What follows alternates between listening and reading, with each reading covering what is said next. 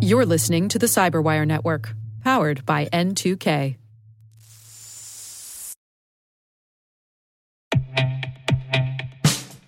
And now, a message from Cyberbit.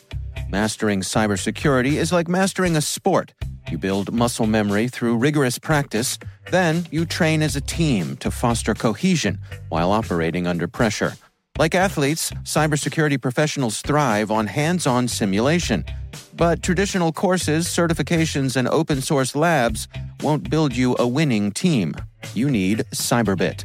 Cyberbit offers a hyper realistic simulation environment for your SOC, IR, and C suite to refine your skills, all using the market leading SIEMs, EDRs, firewalls, and WAFs they use every day.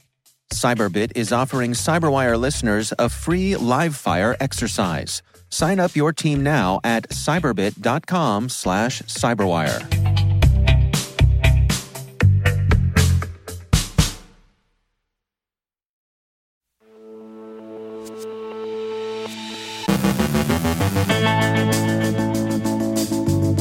The Hamas Israel war continues to be marked by hacktivism, Arid Viper's exploitation of Arabic speakers' Android devices. Iran shows improved cyber espionage capabilities, a URL shortener in the C2C market, taking down the Mozi botnet, ransomware, and healthcare. Two Russians are arrested on treason charges accused of hacking for Ukraine. In our Industry Voices segment, Anna Belak, director of the Office of Cybersecurity Strategy at Sysdig, shares a new threat framework for the cloud. Rick Howard previews his new online course on cybersecurity first principles.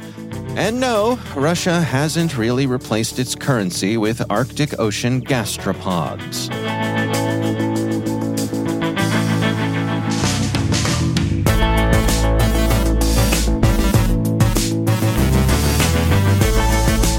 I'm Dave Bittner with your CyberWire Intel briefing for Wednesday, November 1st, 2023.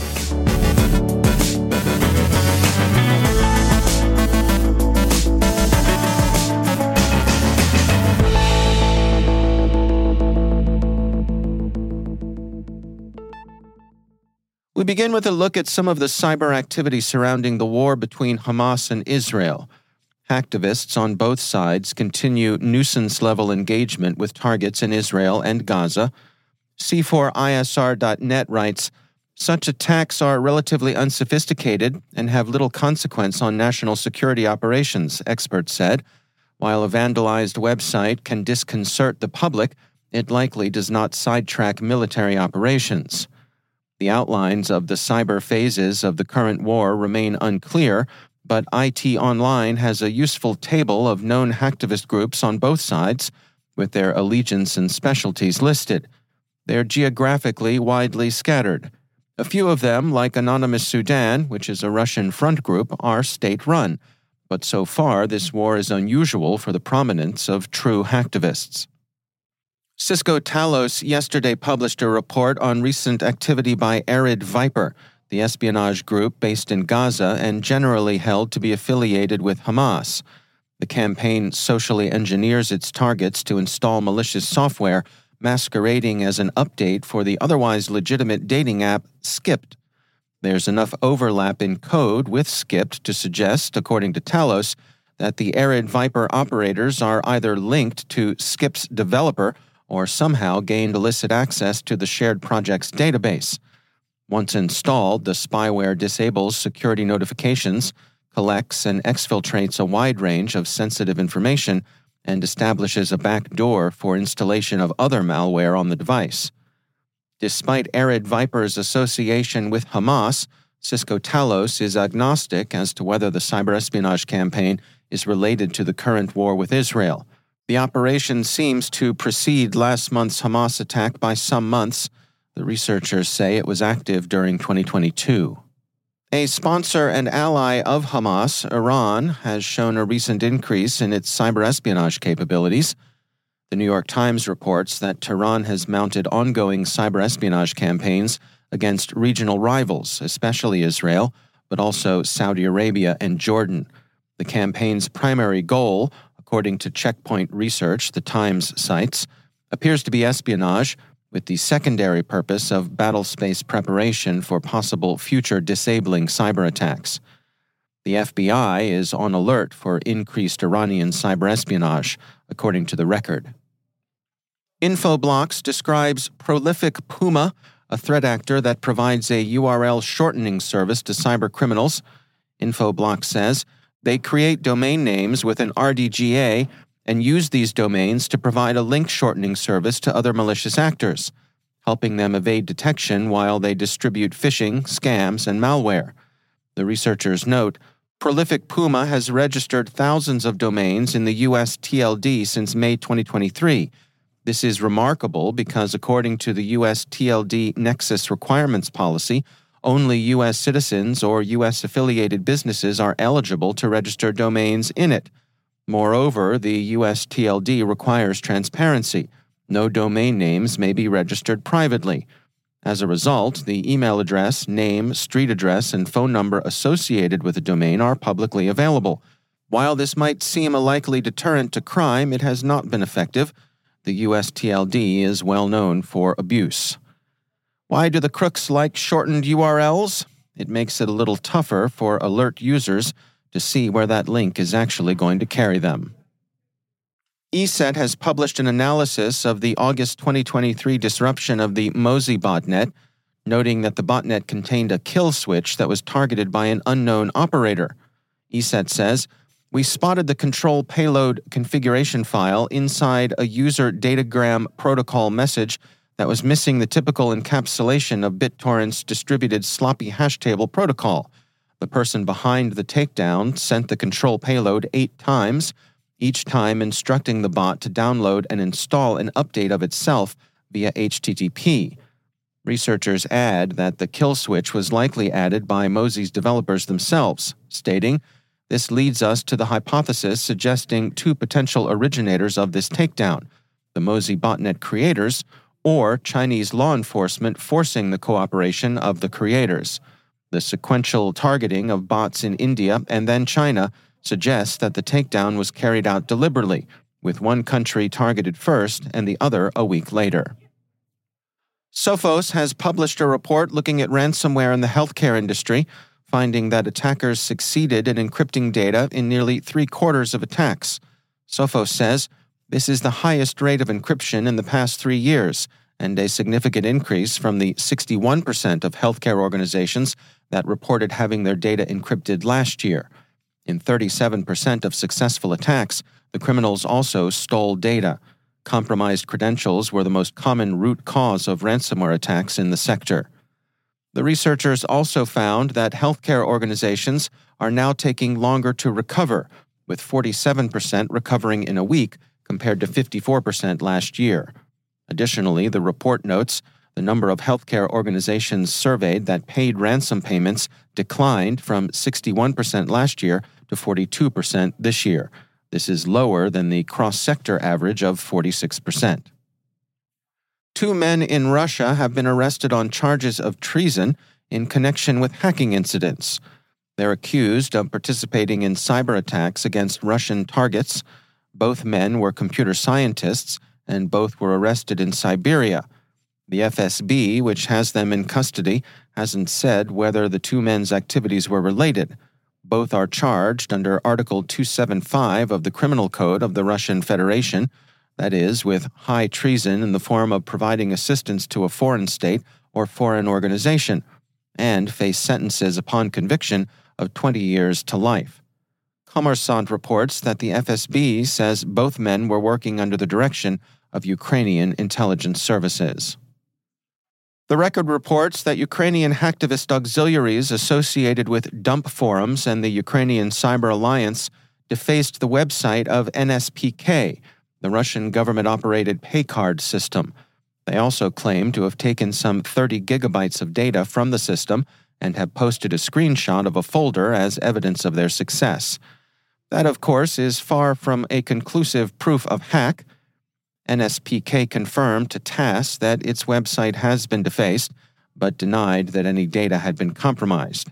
The bank says that the Mir payment system itself was uncompromised. All user data, says NSPK, are safe. The defaced website was run by a third party contractor, and therefore the attackers had no ability to pivot into sensitive data. Maybe, but third party responsibility is no more proof of security than a screenshot of a folder is proof of hack. Mir, whose name has the double meaning of world and peace, was established to bucket along as a domestic alternative to Western payment systems like Visa and MasterCard. Since the invasion of Ukraine, sanctions have left Russians on thin financial services ice, and Mir is intended to give them a reliably accessible payment method. It's not much good for foreign travel, unless you're traveling to Belarus, Cuba, or Venezuela, in which case you might be able to use your charger plate in Minsk or Havana or Caracas if you found something you wanted to buy. The message dump forums put on the NSPK site announces that Russia has left the ruble zone and has adopted cowrie shells as its currency provisionally until it can upgrade its currency with sea snails from the Arctic Ocean. The authors are satirists, of course. Russia's central bank isn't really going on the gastropod standard.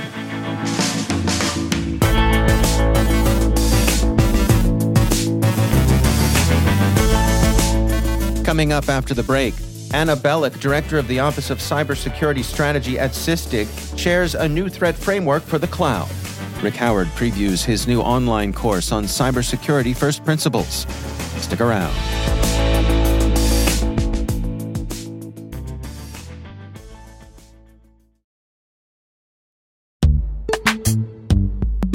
Every day, your IAM tech debt grows. Your multi generational services struggle to work together. Building an identity fabric can fix this. It makes all your identity tooling stronger and allows you to connect any app to any service you want to use with zero coding, zero maintenance, and zero app downtime. Strata's identity orchestration platform separates the identity logic from your applications so you can optimize existing IAM tools and manage them in a single control plane.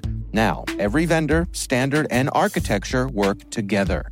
In short, building your identity fabric means you can secure your non standard apps, keep your complex access policies, retire outdated IDPs, and modernize in record time. So build your fabric with Strata Identity and get rid of tech debt for good. Visit strata.io slash cyberwire, share your identity priorities, and receive a pair of AirPods Pro. Offer valid for organizations over 5,000 employees. Connect today at strata.io slash cyberwire.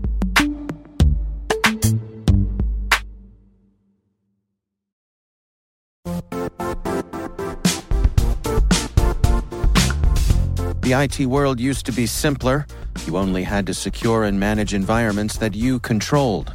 Then came new technologies and new ways to work. Now, employees, apps, and networks are everywhere.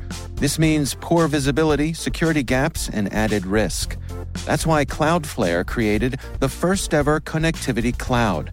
Visit cloudflare.com to protect your business everywhere you do business.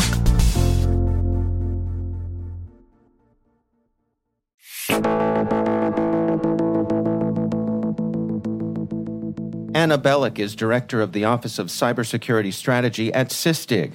In this sponsored Industry Voices segment, I speak with her about a new threat framework for the cloud. To be honest, I think we find them all over the place. You know, some folks are just getting started, even though it feels like cloud's been around forever. Uh, some folks were the pioneers, and so they are actually incredibly mature and they're doing very, very complex things at massive scale in cloud. Uh, our customers tend to veer more to the higher maturity side because uh, they've been adopting containers and DevOps and Kubernetes for, in some cases, almost a decade now. But we see all kinds of folks, um, and the migration continues, uh, sort of, probably will continue for the next, I don't know, decade or two. And I know you and your colleagues there at Sysdig are advocating for a, a new mindset when it comes to cloud security. What exactly are you all pursuing here? Yeah, so we are into embracing the cloud way of operating in the cloud, which sounds obvious, but I think one of the biggest mistakes that organizations make when they move to cloud is they take their on premise mindset and uh, habits and operating models with them. And then they try to operate that way in the cloud, which doesn't really work. And there's lots of reasons why it doesn't work, but one of them is actually that you're failing to take advantage of the programmability of the cloud infrastructure, right? So you're able to do everything as code. You're able to do a lot of on demand scaling, for example, and you're able to create these environments that are basically built for purpose and then disappear very quickly when they're no longer needed. That's really powerful, but it creates some interesting problems for security. So one of the things that Sysdig is the most known for, perhaps, is threat detection in modern environments. So when you're talking about deploying uh, applications built in containers, for example, one issue is that those containers live for less than five minutes on average. So that workload can come and go, and you may have never seen it in any of your legacy tooling. So we're trying to provide tooling and then help people build process around tooling that is able to deal with those kinds of scenarios.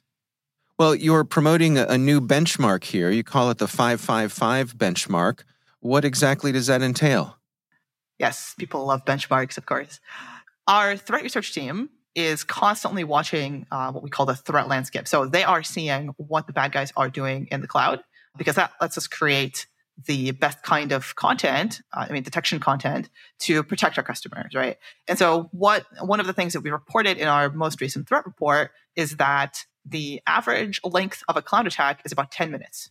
So, that's 10 minutes from when an attacker finds your exposed um, environment, like from when an attacker finds you, uh, to when they're able to do damage to your systems. And that's incredibly short, right? Like, uh, for reference, we know that Mandiant reports a dwell time of about 16 days, uh, which means it's how long the attacker is in your environment, typically on premise, until you discover them. And there are all kinds of other data points that are on the range of uh, minutes, hours, days, or sometimes weeks and months for how long attackers hang around. Uh, so in cloud, they don't hang around much. They come in, they do a bunch of things, and then they're out in 10 minutes, having potentially stolen something or, or taken something down or caused some other kinds of damage. Well, let's unpack this 555. What does that represent? Yeah, so 555 is inspired by um, the 10 minute time frame because what we're seeing basically is attackers are accelerating what they're doing in part because they leverage the benefits of cloud that I mentioned earlier, right? They use a ton of automation. They use scripting. They actually leverage the cloud services and abuse the cloud services. And they abuse things like CloudFormation or Terraform um, that we all use for building cloud infrastructure. So 555 um, basically says that if you are able to detect all of the necessary signals within five seconds, if you're able to correlate them to each other so that you can triage what's really going on, because one signal is usually not enough information. In security, you need a lot of context to know that something is really scary rather than just like some mundane admin activity. And then five minutes to begin incident response. This sounds to me like uh, a high velocity operation here. Are we talking about leaning on a good bit of automation? Yes, exactly. Uh, automation is going to play a key role. Uh, obviously, you can't automate everything. Our argument is that uh, the cloud allows you to automate a lot, right? You have access to uh, a lot of API based infrastructure now. Uh, you have access to a lot of modern tools that are built around sort of version controlled systems and the DevOps workflows.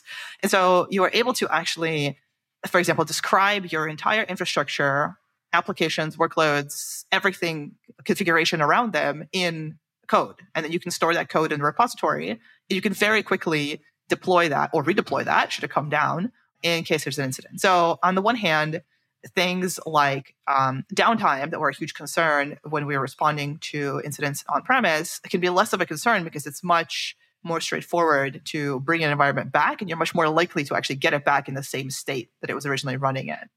I will say that when we talk about incident response and automation of incident response, a lot of people recoil in horror because there's always the fear that you're going to like irreparably break something. And many elements of that process have to be manual, right? Like you have to go and call certain people into the room. You have to have these conversations because you have you could have potentially huge business impacts with what you're doing. But the point is that if you automate away the simple stuff, the stuff that is, you know, definitely automatable, right? Like there's no reason why crypto miners should be running in AWS instances or any cloud instances, right? Because like why? It's ridiculous. So if you automate away the simple stuff, then it gives you a lot more time and uh, breathing room to deal with the more complex manual stuff that will always be there. So, for organizations that find themselves in regulatory regimes, and I'm thinking of, you know, particularly we've seen increased scrutiny from the SEC, for example, how does this align with those realities? Uh, that's a great question. Uh, it's a very timely question, and it kind of uh, made our work on this framework all the more relevant, sort of on accident. Uh, and yeah, so the SEC has they've actually been speaking about this for a while, but they you know published their disclosures about incident response uh, that you have to disclose a material incident within four days. And we know that four days, in the grand scheme of how long it usually takes folks to identify that they've been breached, is just very short, right? Like I think the IBM uh, report numbers are on the order of 200 some days is how long it usually takes. So four days is very fast basically from where we sit, I don't know how you can disclose a material breach within four days if you don't have an incident response team that is able to react uh, on the timescales that we're talking about. So again, 10 minutes sounds fast, but when you got to tell the SEC in four days, 10 minutes seems like it's not that fast after all. That's Anna Belak, Director of the Office of Cybersecurity Strategy at Sysdig.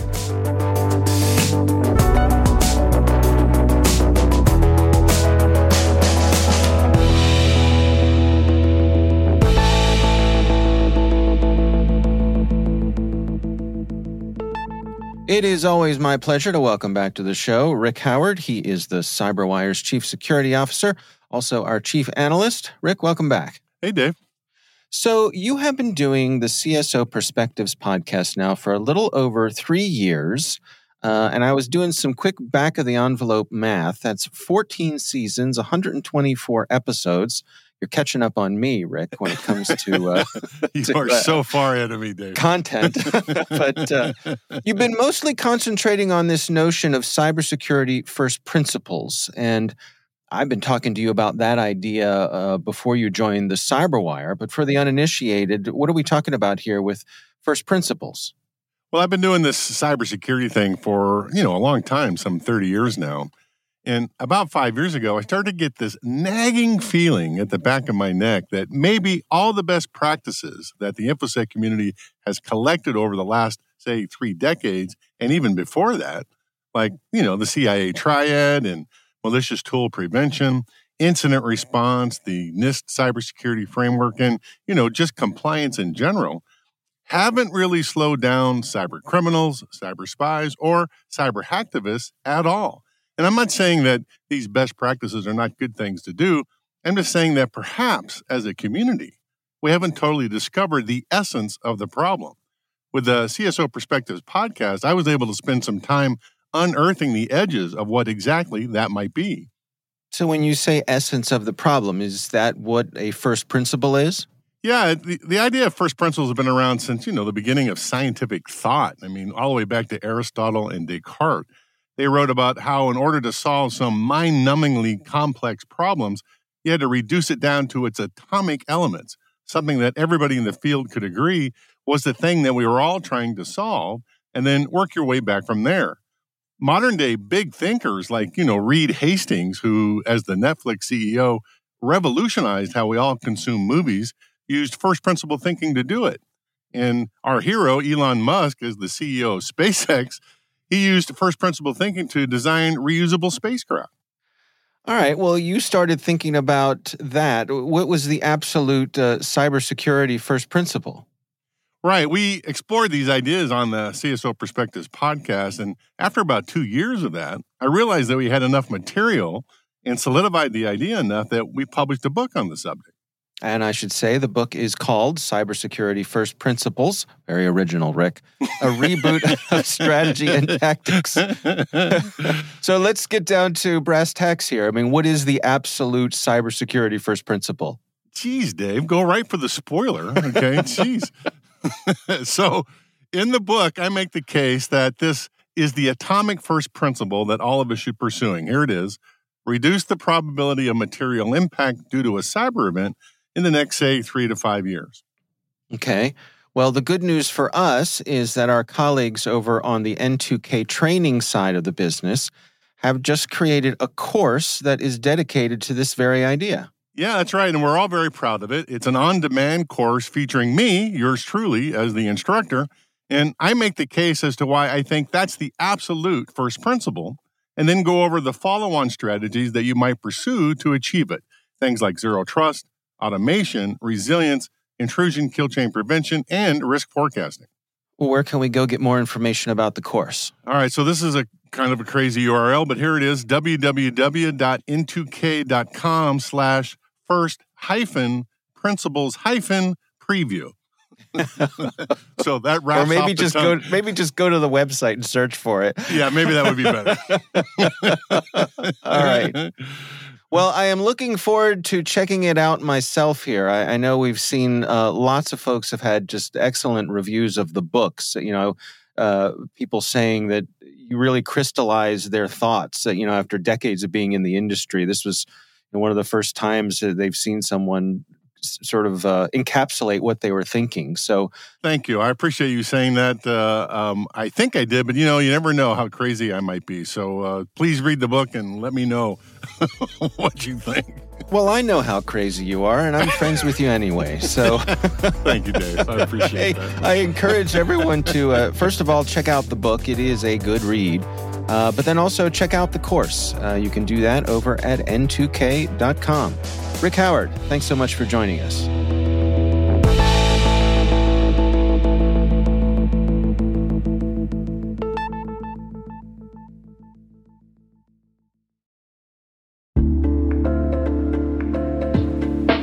Are lengthy security reviews pulling attention away from your security program? With the largest network of trust centers, Vanta can help you streamline security reviews to win customer trust, save time, and close deals fast. Proactively demonstrate security by showcasing key resources like your SOC 2 or ISO 27001 and provide real time evidence for passing controls. And when a security questionnaire is required, Vanta takes the first pass for you. Visit vanta.com slash cyber to take a self-serve tour. That's vanta.com slash cyber.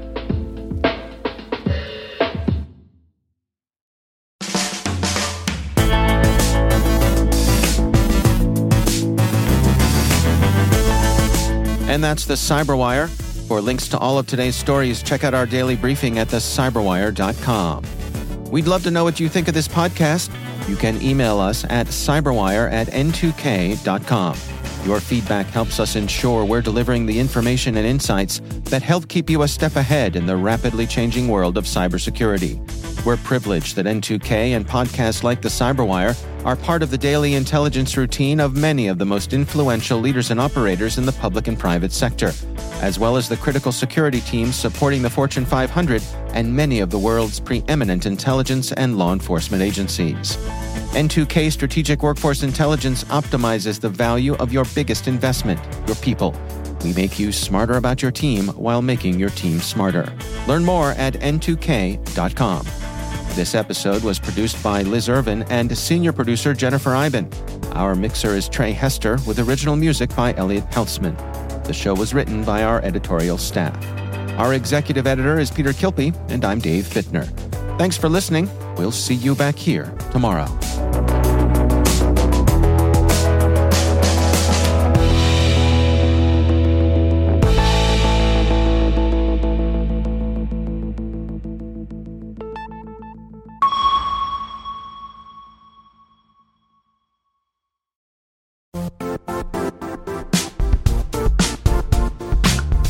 And now, a word from our sponsor, Zscaler, the leader in cloud security. Cyber attackers are using AI in creative ways to compromise users and breach organizations. In a security landscape where you must fight AI with AI, the best AI protection comes from having the best data. Zscaler has extended its zero trust architecture with powerful AI engines that are trained and tuned by 500 trillion daily signals. Learn more about Zscaler Zero Trust Plus AI to prevent ransomware and AI attacks. Experience your world secured. Visit zscaler.com slash zero trust AI.